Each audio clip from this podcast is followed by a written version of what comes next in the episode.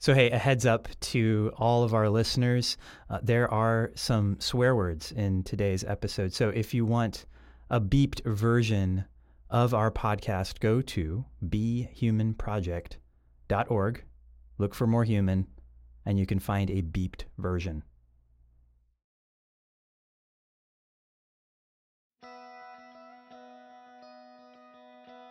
You are listening to More Human the show where we share the stories that encourage leaders to make their businesses and organizations more human. I'm your host, Jeremy Newlick. It's just before sunrise, and I'm blaring music in my Ford Explorer, heading east through downtown St. Louis. And because there's not another soul in sight on the road, I'm lost in my own thoughts. Most of my thoughts have to do with regret. Because I'd become the victim of my own thinking. Several weeks earlier, I had this idea to compose a day in the life feature on an interesting human for a business magazine. And rather than just call the guy and do a pseudo, hey, walk me through your day approach, I took the thing literally. So I asked my subject, assuming he would say no, hey, I'm going to be at your front door the moment you get out of bed. Is that cool with you? And he said yes. He was totally game. And his start time? 5:20 a.m. And this is March. So 5:20 is cold and dark. But I wanted to make good on my agreement. And so that's what placed me in an elevator of a downtown condo at 5:30 in the morning. The elevator doors opened to a long hallway that seemed to go on into infinity.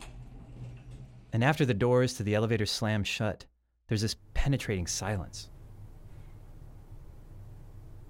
I take a couple of steps down the hall, squinting at the doors and looking for the condo number.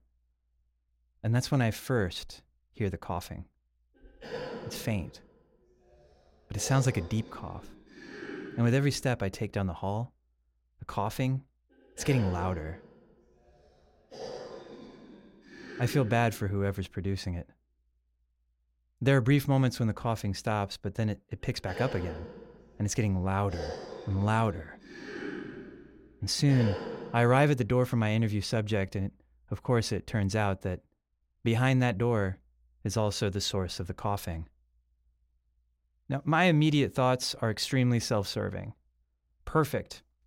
I will either need to reschedule this thing, or I will need to be with the person who's coughing all day. I hesitate to even knock. If he sounds like this all day, then how good of a story could I really write? But I knock. Gently. Like I was checking the box on knocking. I had already created an excuse. Oh, sorry. I, I tried your door, but there was no answer. A boxer clad man answers the door. His body looks like it's carved out of wood. His ab muscles look like they were point and clicked into place. And with every cough, every fiber of his body tenses and changes resolution. And between the heaving coughs, he invites me inside. And we wander down this narrow hallway that is a wardrobe rack with women's clothing. It's probably here it should be mentioned, I suppose, that my interview subject is a fashion photographer. We pass into an open condominium, and the space is so completely Spartan. It doesn't look like anyone really lives there. There's no TV, there's no photos on the wall, spare furniture. And to the left, his bedroom has a mattress on a minimal frame, and he indicates, again, through the coughing, that he is headed into the bedroom to shower and get ready. And I could make myself at home. I sit on a stool in the kitchen area and I listen again to all the coughing. It begins to subside. It winds down, and my interview subject emerges blue jeans, cowboy boots, t shirt, and vest. We're about to embark on a location shoot for a shoe brand. So I don't want to pose an awkward kind of thing here, but do we need to reschedule? You sound like you might be sick, so maybe you'd prefer if I'm not hovering all day. Oh no, he says. It's no big deal. I just have cystic fibrosis. And immediately, in my mind, I go through the mental files on disease, cystic fibrosis. Now, that sounded bad. Had I seen telethons on that? Don't people die young with that thing? This guy's 45 ish or something. Why is he still alive? But before I can think too much, we're already headed to the parking garage to get in his car. Now, I consider myself to be a fairly fit sort of individual. I run marathons, but this photographer, this guy with a disease, ran circles around me all day.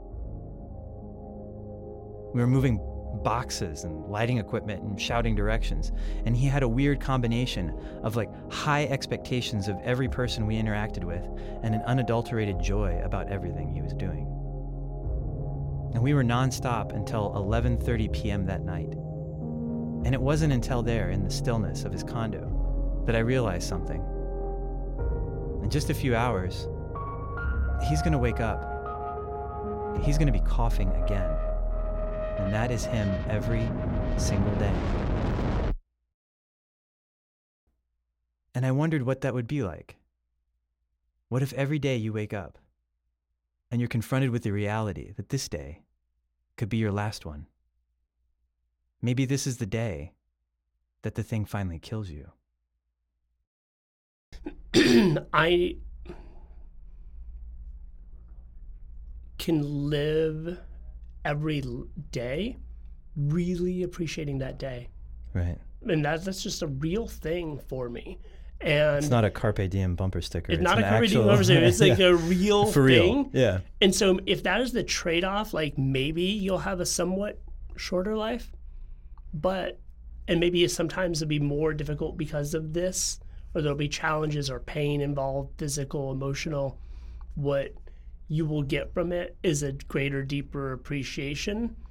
But then I also think like things like empathy, just mm. simply like, you know, I could see a version of myself being a real cocky motherfucker. Mm-hmm. And maybe I learned a certain degree of empathy, humility, and, humility, right? right yeah, totally yeah. from that that that helped me to put that energy into a path that was more productive and maybe a little more kinder, a little more human, as the right. podcast talks Good about. theme, right? Good or, theme. or at least to aspire to that more. Today on More Human, we're bringing you the story of the man behind the voice you just heard, Attilio D'Agostino. Photographer, co founder of Alive magazine, founder of St. Louis Fashion Week, a bunch of stuff, serial entrepreneur, all around compelling figure. Attilio represents an odd kind of human experiment. He's an example of a life lived with the full knowledge of his mortality. And not in that Sylvia Plath kind of way, but in a very real way. What would your life be like and what could be possible for you and the humans in your organization should you embrace this deep level of acceptance and consciousness of your mortality. Now, that can seem like a dark topic, but Attilio's real human example makes certain it's not the case. And before we get into the particulars of his life, back to what makes that mortality very real for him, that cystic fibrosis thing, just to gain some appreciation for what his day to day has been like since his childhood, Attilio explained to us that cystic fibrosis is a disease that, in large part, impacts lung capacity. So, even in our studio, at the time of our recording, he was breathing at about 32% of the oxygen that someone his age and weight ought to be able to access. Now, what does that mean for his life? Well, he won't be joining me for any of those marathon trainings, but He's not afraid to live right up to the limits imposed by his condition. You know, there's there's real physical limitations. Like I can't go out for a run tonight, mm-hmm. but that doesn't mean that I slow down in any other aspect of my life short of that. I, I've experienced that firsthand, so I know that's the case. So, right? you know, yeah. it means that if I'm putting together a set and I'm setting up lights or I'm hauling in gear, I'm probably going to be breathing pretty heavily. Right. And I'm probably going to have to stop to cough a few times. Mm-hmm. And it may be a little hard at moments, but I'm going to do it. Mm-hmm. And that's just what it means. Right. Is, You know, if I if I work out, you know, I go to the gym, I do a set of weights, I put those weights down, I'm gonna cough, Mm-hmm. And I'm gonna be a little bit out of breath, and then I'm gonna lift them up, do another Do set of weights, and I'm gonna cough again, Wow. which makes for great abs. Despite his present day levity about his condition, Attilio didn't always have this attitude and outlook. As you might imagine, when he was diagnosed as a teenager and, and told he wouldn't live until he was 20, his reaction resembled that of deep nihilism, the kind that only adolescents can appreciate. So at that time, I said, well, I'm not going to, if I'm not going to live 19, I'm not going to spend the rest three years, four years of my life inside the walls of this shitty ass high school. Mm-hmm. I'm going to go take on the world. Mm-hmm. And through doing that, I went off on my own at a pretty young age and had a real wild teenage years, but also in the sense that I didn't have the normal constraints that most teenagers do on their comings and goings and all of that. But at the same time, I had to develop responsibility, a sense of responsibility really fast because I was taking care of myself and had to pay rent and get food and all You're those growing up fast, Yes. right? Yeah. So, but I think that there was a wild side to that. That, yes. So once I passed that 19, 20, you know, it certainly didn't kick in right away. I kind of got the sense of, wow, I'm I'm here. Maybe I better do something to take care of myself Okay. and and not just lead this crazy life going to raves and Right. you know maybe I should focus on my health more and sticking around. How many times have we all reached crossroads like this? Maybe they aren't as dire as the one that Attilio is facing, but you know, you get to a place and you know the right decision to make and the thing that would be good for you to do, and yet you lack the gumption or the wherewithal to actually follow through with it. But what makes Attilio different is that rather than analyze the need to do something, he made a swift decision to change course, and he took action. And that's a theme you're going to see repeated throughout the story. You know, the story could certainly sound romanticized, Mm-hmm. um, and it loses maybe the difficulties that were involved and the imperfection because it can be so easily romanticized. But the reality is, I said that, and then I did it, Mm-hmm. and I, I became very focused on it Mm-hmm. and started working out intensely, monitoring my nutrition, learning what I could about nutrition from what I ate to supplements, and really lived that life and found that it made me much healthier and stronger than doctors at the time predicted could be achieved through healthful exercise, diet, and supplements, uh, that type of a holistic approach outside of medicine. Uh, what kind of sort of uh, practices did you put in place for yourself uh, when it comes to when you say holistic medicine? What is it you Sure. kind I mean, really, it literally started out with, and I, you know, I haven't thought about this for a little while, but um, I was not in great shape at the time, and so I started walking my square block, Hmm. And I would, you know, try to jog one leg eventually. of that block of that block. of that block, one of the straightaways, right? Yeah, yeah. and then to jog two legs and then jog three legs and they had a little workout room in the apartment complex that I lived in and so started going into that workout room and trying to figure that out. mm-hmm. That was probably the the slow, you know, part kind of got myself built up a little bit there um, through those workouts before I went and got a trainer. Hmm.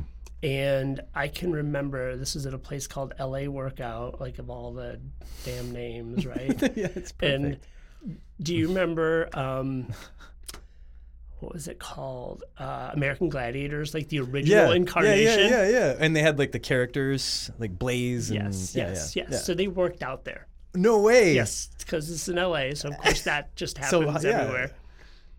It's bizarre. I just like have this very vivid memory. I always remember going up to the like weights where you like curl your weights, like you do your curls, and I had like the twelve pound weight, and I'm like, he's struggling with the twelve pound weight, and that woman, like I know it was Blaze, whatever oh, her name shoot. was, Laser or something, Yeah, right. like giant tan, much taller than me anyway, and like blonde hair, like flowing mane, like walks up and like I don't even know what she weights she picked up. She, she picks up these giant weights and like standing right next to me, she's just like, huh, huh, like curling her waist. So I was like, "Mm." During Attilio's phase of building his physical strength, he was also working to engage himself intellectually and politically. He was working for Tom Hayden as a legislative aide. Hayden was a lion of the 60s and the radical left turned member of the California Senate. And you can imagine for a young Attilio at that time, since he had come to some understanding that he was indeed planning on living, that he wanted to have an impact on the world and that that impact could be maximized. And he saw that his role in working for Hayden was in alignment with that sort of goal. But by the early 90s, Attilio had already become disenchanted with the political world. The Hayden office was in LA during the 92 rebellion from the Rodney King verdict, and many of the changes that he felt he was working on making were not taking hold. He had visions of a more just and equitable world, and though he and a team of activists had worked hard, the changes they made felt superficial. So he started to toy with this notion of going into business for himself as a personal trainer, opening his own gym. And since he had a natural affinity for the work and he felt like that work made an impact on people, this idea just started to germinate. And around that same time, he also met a woman, and they fell in love. And a few months into the thing, she made a decision to finish her degree at Indiana University, a world away from Los Angeles. So Attilio was at a crossroads. He could stay in California and continue his work with the state senate, or he could completely uproot his West Coast life for a new start in Bloomington, Indiana, the home of Johnny Cougar, and begin a sort of entrepreneurial fitness journey. what I found was on a personal level the things that attracted me to politics, Politics, really? and I activism in the you. first place. Really? So, what, what were those things? Building community Mm-hmm. and having a personal connection with someone that can be a positive impact on their life. Hmm. And as any personal trainer will probably tell you, you can become very intimately involved with your clients in terms of a strong um, a relationship, like strong personal relationship. You will both often end up caring a lot about each other's lives. And so for me, learning about people's lives and helping them to pursue a path to their own personal improvement uh, through physical activity, I found that to be very meaningful. it was a very direct connection to helping people to improve their lives. Attilio arrives in Bloomington, Indiana, and almost right away, he sets up his personal training business. He's seeing clients right and left, and he's beginning to have the kind of impact that he was hoping to have from his political days. And it's actually through a fluke occurrence that he and the aerobics instructor at the gym have an opportunity to purchase that gym and its equipment from the original owner. They use that as a chance to start their own space, and Evolution Fitness is born in late 1996. And it was then that Attilio met a person connected to the fitness world with a very different business model. And being a keen observer of systems that he is, Attilio begins to apply what he sees in retail to his own aspirations. I met a guy and became friends with a guy who had a women's apparel retail store, like a little boutique. Okay. And really, just through talking about him, I started to understand, talking with him, the concepts of retail, right? Like, Okay. he would buy things wholesale, sell them retail, and, you know, that whole thing. Seeing somebody, like, that's, you know, I often think of mentorships, right? Mm-hmm. I think mentorships can be so important because just somebody seeing how something's done, like those mechanisms, can help them connect the dots to then go do it where all where the gap was what's the architecture of how this world or life works You just needed to see the machinery. yeah and then you can reverse engineer that or engineer that in your own way Right. but it's hard to take that leap without seeing it It's like you play life by ear. Is because you're like watching the thing being orchestrated, done, and then you're like, oh, I can play that. Okay. Is I think it's a great way of putting it. Okay. Absolutely. So I, but if in this case initially, it was just for me. I was like, oh, I could order my supplements for myself and pay a lot less. And that's Awesome. it. Right. Because I own a business now. Woo! you know, like, so I'll call them up and be like, hey, I own a business. Hi, I Send me my supplements for less. Oh, I see. So you're just like okay. So so you just spin up uh, a business so that you can call up and buy things wholesale right. At a at a reduced rate, so that you can get the things that you're wanting for your own needs, for taking care of your body, for being the trainer you want to be, all that stuff. Yes. Interesting. and so then Okay. I was So calling the like- wholesale warehouse, Right. having my supplements shipped to me. Yeah. seeing getting the wholesale catalog with all the prices, knowing what the prices were at the GNC. Yeah. And I literally said, you know, I don't know, I'm not doing anything at night and just, I, I don't I don't have anything to lose. I wonder if I put out a flyer and said, I mean, I, this, I just made up the flyer You're still said, so punk rock. tear up What if I make up a flyer? Fl- Sorry. with, with the little tabs on the bottom, you Yeah, can, like, like slice you it with slice the phone numbers. right. Yep. Oh yeah, it had the sliced up phone numbers, oh yeah. and uh, said, "Tear up your GNC Gold card. Nice. I sell for less every day." Good copywriting. I mean, it worked. So, um, I take those flyers, really bright. Like remember, we could go to Kinkos and get like The rocket ship yellow or whatever yeah, it was yeah, called. Yeah, yeah, yeah. So I took those and just put them all over the dorms, the workout spaces, and the fraternities at IU. And the guys started calling me because I did things like, you know, whatever at the time EAS was a big deal. And whatever, like a box of Myoplex was $100, but I could buy it wholesale for $42 if I bought like 15. So I'm like, well, if I can get it for 42, I'll sell it to them for 59.99. Mm-hmm.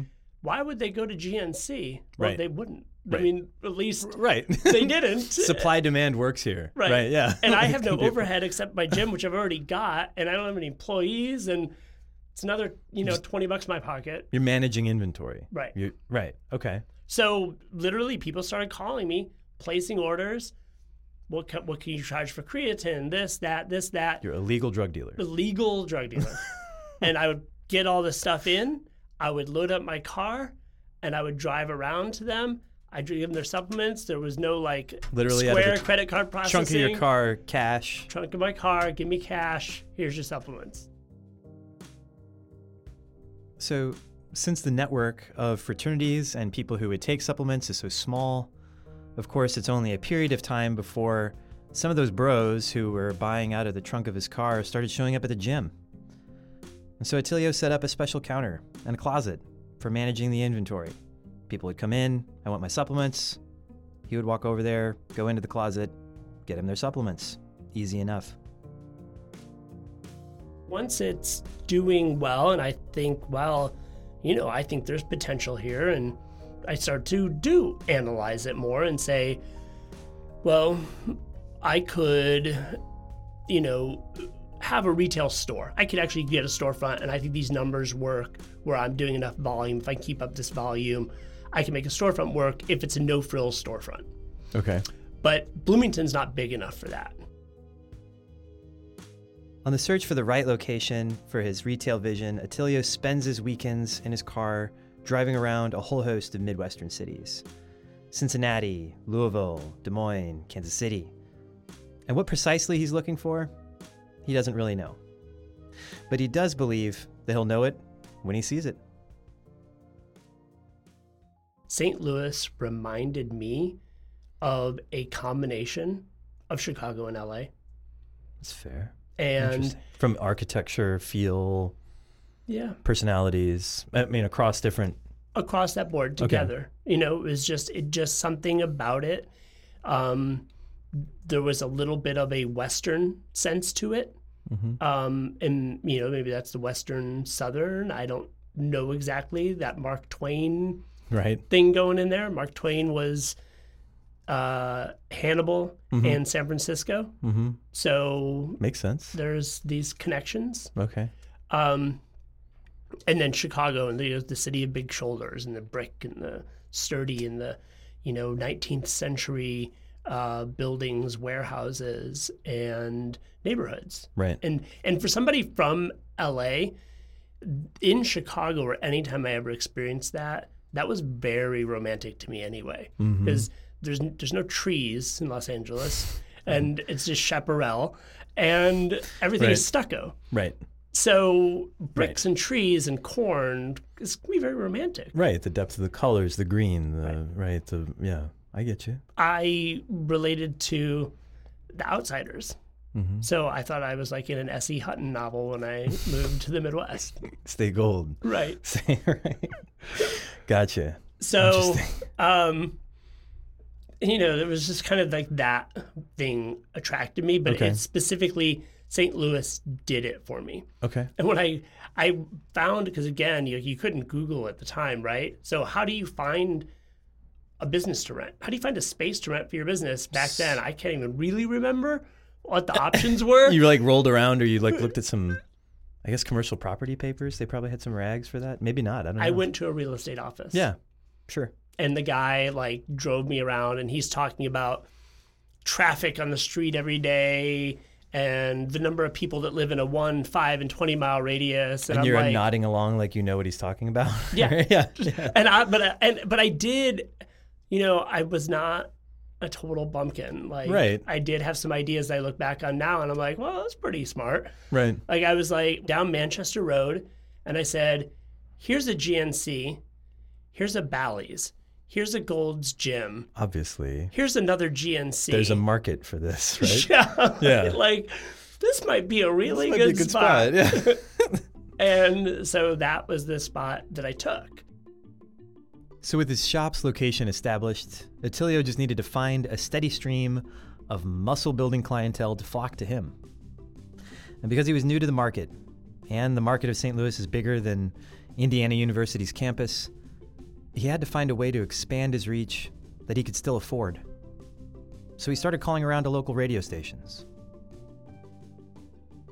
I don't know why I thought I should do this or what the fuck I was thinking, but I thought that I should voice the ads because that would be that personal connection, Sure. but that I should imitate Arnold Schwarzenegger Wait. as the tagline. Nope, nope, no, I really did. That's getting a lot of laughs around the studio. So, so okay, so Tell Now- the GNC Gold Card we sell for less every day. That's pretty great. This simple, gimmicky marketing strategy, it totally worked. His passion for supplements fueled an expansion that most entrepreneurs would be jealous of. And in just a few years, Attilio's supplements expanded to over 13 locations throughout the St. Louis region. The Midwestern suburban folks loved the straightforward, no frill stores, and because his name was on the stores and his voice was on the commercials, Attilio himself had gained some notoriety. But Attilio, once again, found himself at a crossroads. He felt the weight of managing a company of this size had created a distance between him and his customers. And just like when he was back in California working for Tom Hayden, this feeling of not being able to have an impact on the lives of people was completely objectionable to him. I loved supplements. I loved all of that when I had a personal connection with people, when I was at the counter, when I was talking to people, working with them, getting them their supplements. Right. When I had 13 stores and I was the manager of 13 stores, I didn't love that life at all. What were intimate customer experiences at supplement stores packed with the promise of life transformations had become the managing of spreadsheets and HR policies. This thing that started with wonderful intentions for Attilio had become a drag. And I want to pause here because I think it's an important theme that emerges with each of these crossroads for Attilio. As he goes on his journey, there are principles he is just unwilling to compromise. And I bring this up because I think a lot of us have had these intuitions or ideas. But either because of our biases or sunk cost fallacies, we have lacked the courage to change course. So remember that. More to come on that later. And around this time, Attilio had begun to feel less fulfilled. A new opportunity started to emerge. Because most of the people who were taking supplements had weight loss or muscle gaining goals, they had a need for more information, recipes, diet plans, workout regimes. So a newsletter, or something that could be distributed through stores, would at least help him to feel closer to reaching his audience. At the same time, Elizabeth Tucker, fresh out of high school, was hired to work in the back office of Attilio's discount supplement stores, and she started to show a great capability in managing strategy and people. And Kelly Hamilton, another new hire, had shown an aptitude for writing, communications. So between the three of them, Attilio, Elizabeth, Kelly, they started to get serious about an editorial style and a direction for this newsletter. And this newsletter that just started, a free zine on the racks in the front of a discount supplement store, became Alive magazine. The publication that is today a lifestyle media company highlighting artists and creatives all across the Midwest. While we were still running the stores, we distributed it through the stores, Mhm. but then also, and I don't even remember where this came from, but maybe it might have just been seeing it out, other publications out in the community, Like and thinking, In racks. Right.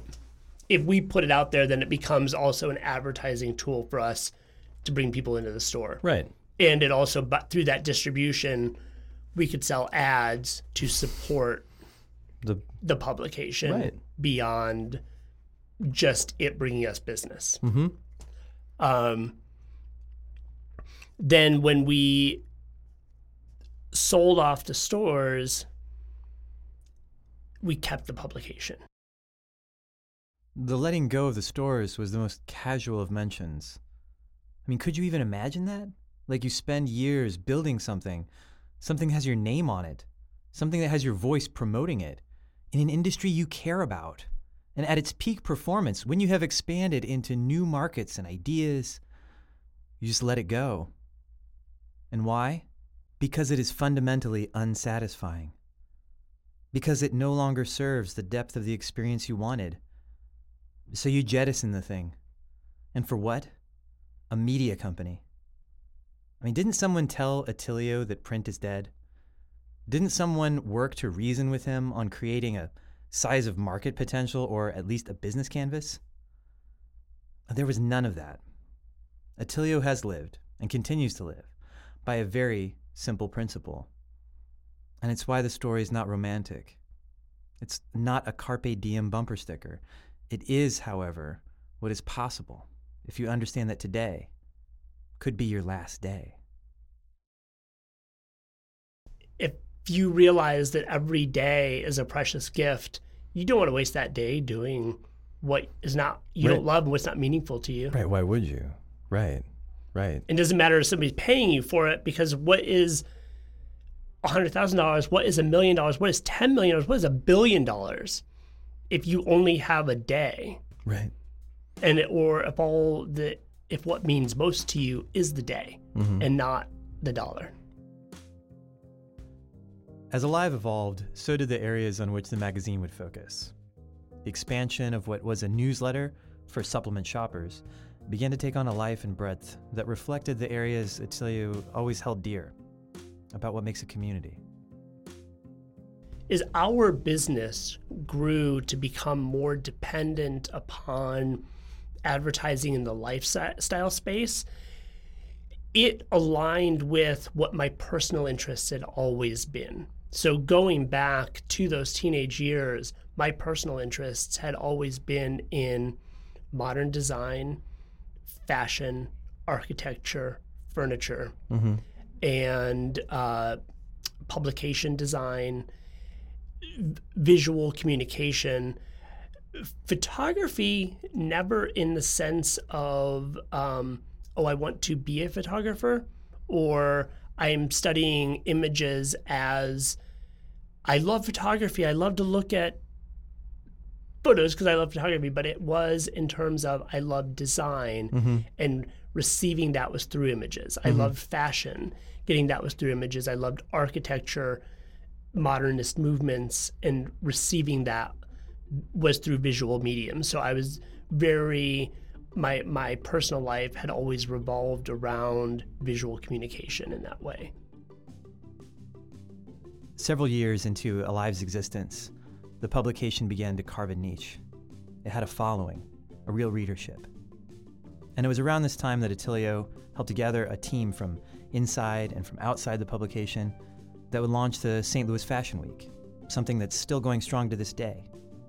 And he became dedicated to raising the visibility of the creative class in what is generally perceived as an average Midwestern city. And since he'd become creative director for the publication, he would often go on the feature photo shoots. And Attilio would act as an assistant and would pay close attention to the mechanics involved in capturing images. But even paying close attention couldn't have prepared him for what happened on what was supposed to be a casual photo session. I ended up shooting an editorial that wasn't planned for me to shoot, and it was a fashion story. Oh wow. And um, So we were just we booked a photographer, can't work out, yeah, thing's gonna be due. yes. Here's your camera. So uh, we had a ma- hair and makeup artist, Yeah. Bob Pitts, who had Studio 703 Salon here, who he was a photographer and had had a career as a, a fashion photographer. And he would always bring his cameras to the sets and take behind the scene pictures, just play around 'cause he loved taking pictures. Mm-hmm. So I said, Bob, can you give me your camera and show me how to make everything lighter and darker? and he gave me a down and dirty tutorial in the knobs and dials and i knew i already had the story built Right. working with our stylist and fashion editor jill manoff mm-hmm. we'd already chosen all the outfits. We knew what our story was. I knew what all our scenes were. So i knew what the frame was for the image. We had our model. We knew what our makeup plan was. So for me, thinking about it then that time and place, I already knew what my frame was. I just had to get there and make sure that you could see the light and the camera worked and operated and captured that frame, that image that I wanted to see. And that story was successful. Hmm. And the people who were around that model and and they are still significant in in the world of St. Louis, Jeff and Mary Clark at Mother Model mm-hmm. gave me the opportunity from that to work with their models shooting model tests. So, what started as a passing sort of appreciation for photography, almost overnight turned into a new pursuit for Attilio. And today, if you Google his name, you will be flooded with images of high fashion photo shoots. And that's because it took Attilio just a matter of hours to unpack and learn what it takes most people to develop after a number of years. I mean, today he is a legit fashion photographer. Again, most people I know, even really accomplished people, would want to ensure that they had the proper rigor and understanding before attempting such a pursuit, right? So they would want to make sure that they had studied political science before getting into politics and, and studied business before you know, founding a company or studied art before becoming a photographer. But the need for crossing those kinds of chasms is just not a thing for Attilio. I mean, to review, he has gone from skater punk dropout to political activist to personal trainer, supplement slinger, business owner, and then publication founder, and now to fashion photographer. And nowhere in there did you hear anything about, I have no business doing this. It was like, I am definitely fearless. Like, let's just talk, analyze it like that. I will do. I don't think of it as reinventing myself.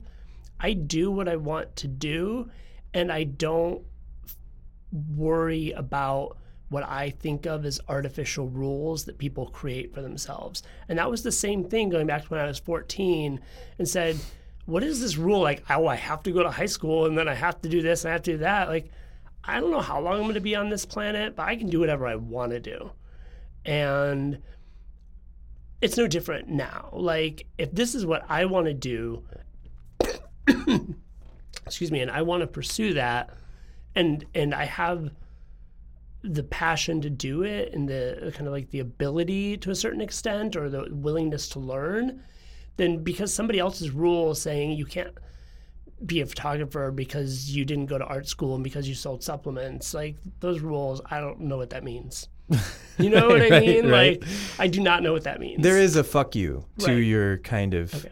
right. I mean, is that kind of what you're saying? Like, it's kind of like a I don't have any need for that. That's irrelevant to me. and I think it is fundamentally for everybody. I think it's I think so many of those rules are artificial constructs that people have created for themselves. And so to me it's not reinvention because I'm not reinventing anything. I'm just continuing to do what it is that I want to do. Do you think that kind of approach that you've taken to your professional life, to creatively who you are, is something that's available to all people, or do you think that that's something that you are more somehow capable of doing than maybe other people are, in terms of being this willing to be fearless and go out and and do the thing that drives you?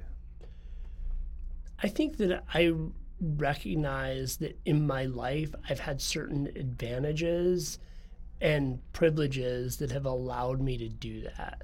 So the family that I come from is I was raised by two really smart scientists and they exposed me to a lot of cultural richness. They exposed me to a lot of modeling of how to be educated. They taught me to read at a really young age and built my world around reading things of real quality and engaging with the world in a really deep way.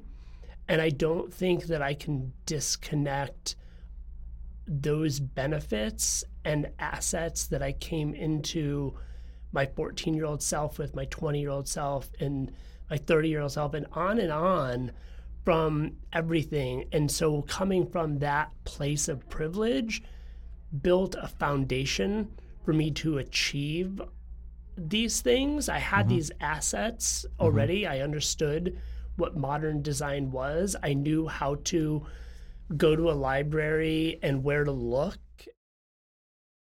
What can we do Mm.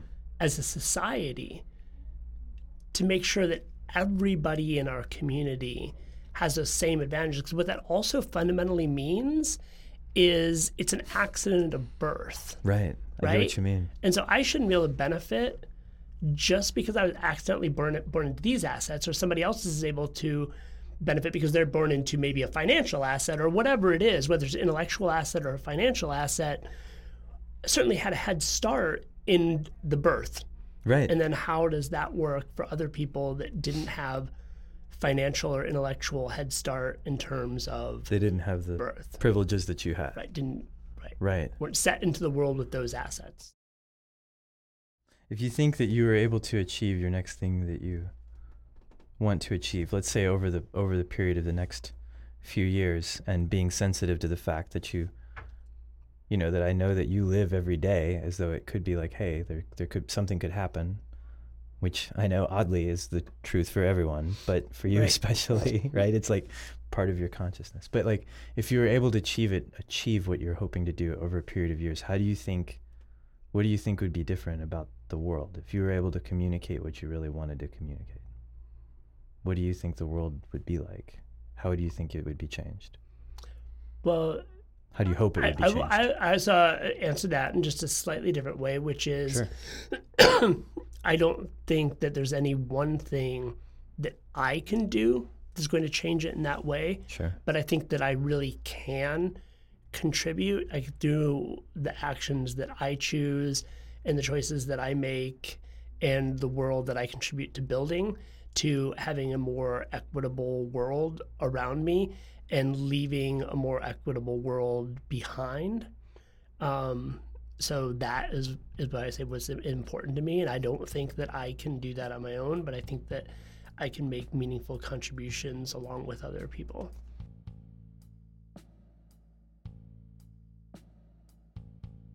If he's lucky, tomorrow morning, Attilio will wake, and he's going to cough. The stark reminder of a disease that could take his life won't be felt through some abstraction. It will be felt with pain. The pain will start in his lungs, and eventually it'll feel like battery acid burning through his back and ab muscles. And maybe, tomorrow morning, the whole panoply of human responses will cycle through his mind. Perhaps he will drift into the nihilism of his youth. And could you blame him? Who among us would not find existence pointless if it means so much pain? Maybe he will relive the images of the uprising in Los Angeles after the Rodney King verdict. And he will think of the heartbreak at not being able to do more to prevent such violence. And maybe this will trigger some regret in not sticking with politics. Maybe as he fights for air in his daily morning ritual. He will think of the company he could have built, or the money he could have made if he hadn't sold off the supplement business. And somewhere, in the recesses of his mind, the voices of the people who told him what he could have done and how foolish he was. Maybe, just for a moment, maybe, he thinks they're right. Actually, never mind all that. There's no way that's on his mind.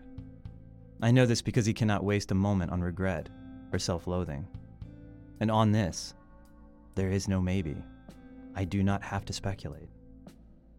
Attilio will undoubtedly be thinking of what he must do. He will be thinking of the part he must play in the hours that remain in creating a more equitable world. Tomorrow morning, when he's finally able to catch his breath, he will be filled with a sense of conviction that only the dying can be. That much I know for sure. What I don't know is what you will be like tomorrow morning. When you are awakened with the glowing phone in the dark, what will you do now that you've heard this story? What will you do? Will you embrace the odd paradox of this human existence, knowing that you too are among the dying, and that there's only today, and at the same time, that our conviction only matters if we're able to have hope of futures that don't yet exist. What will tomorrow morning be for you? And what will you make of the hours alongside your fellow dying earthly travelers?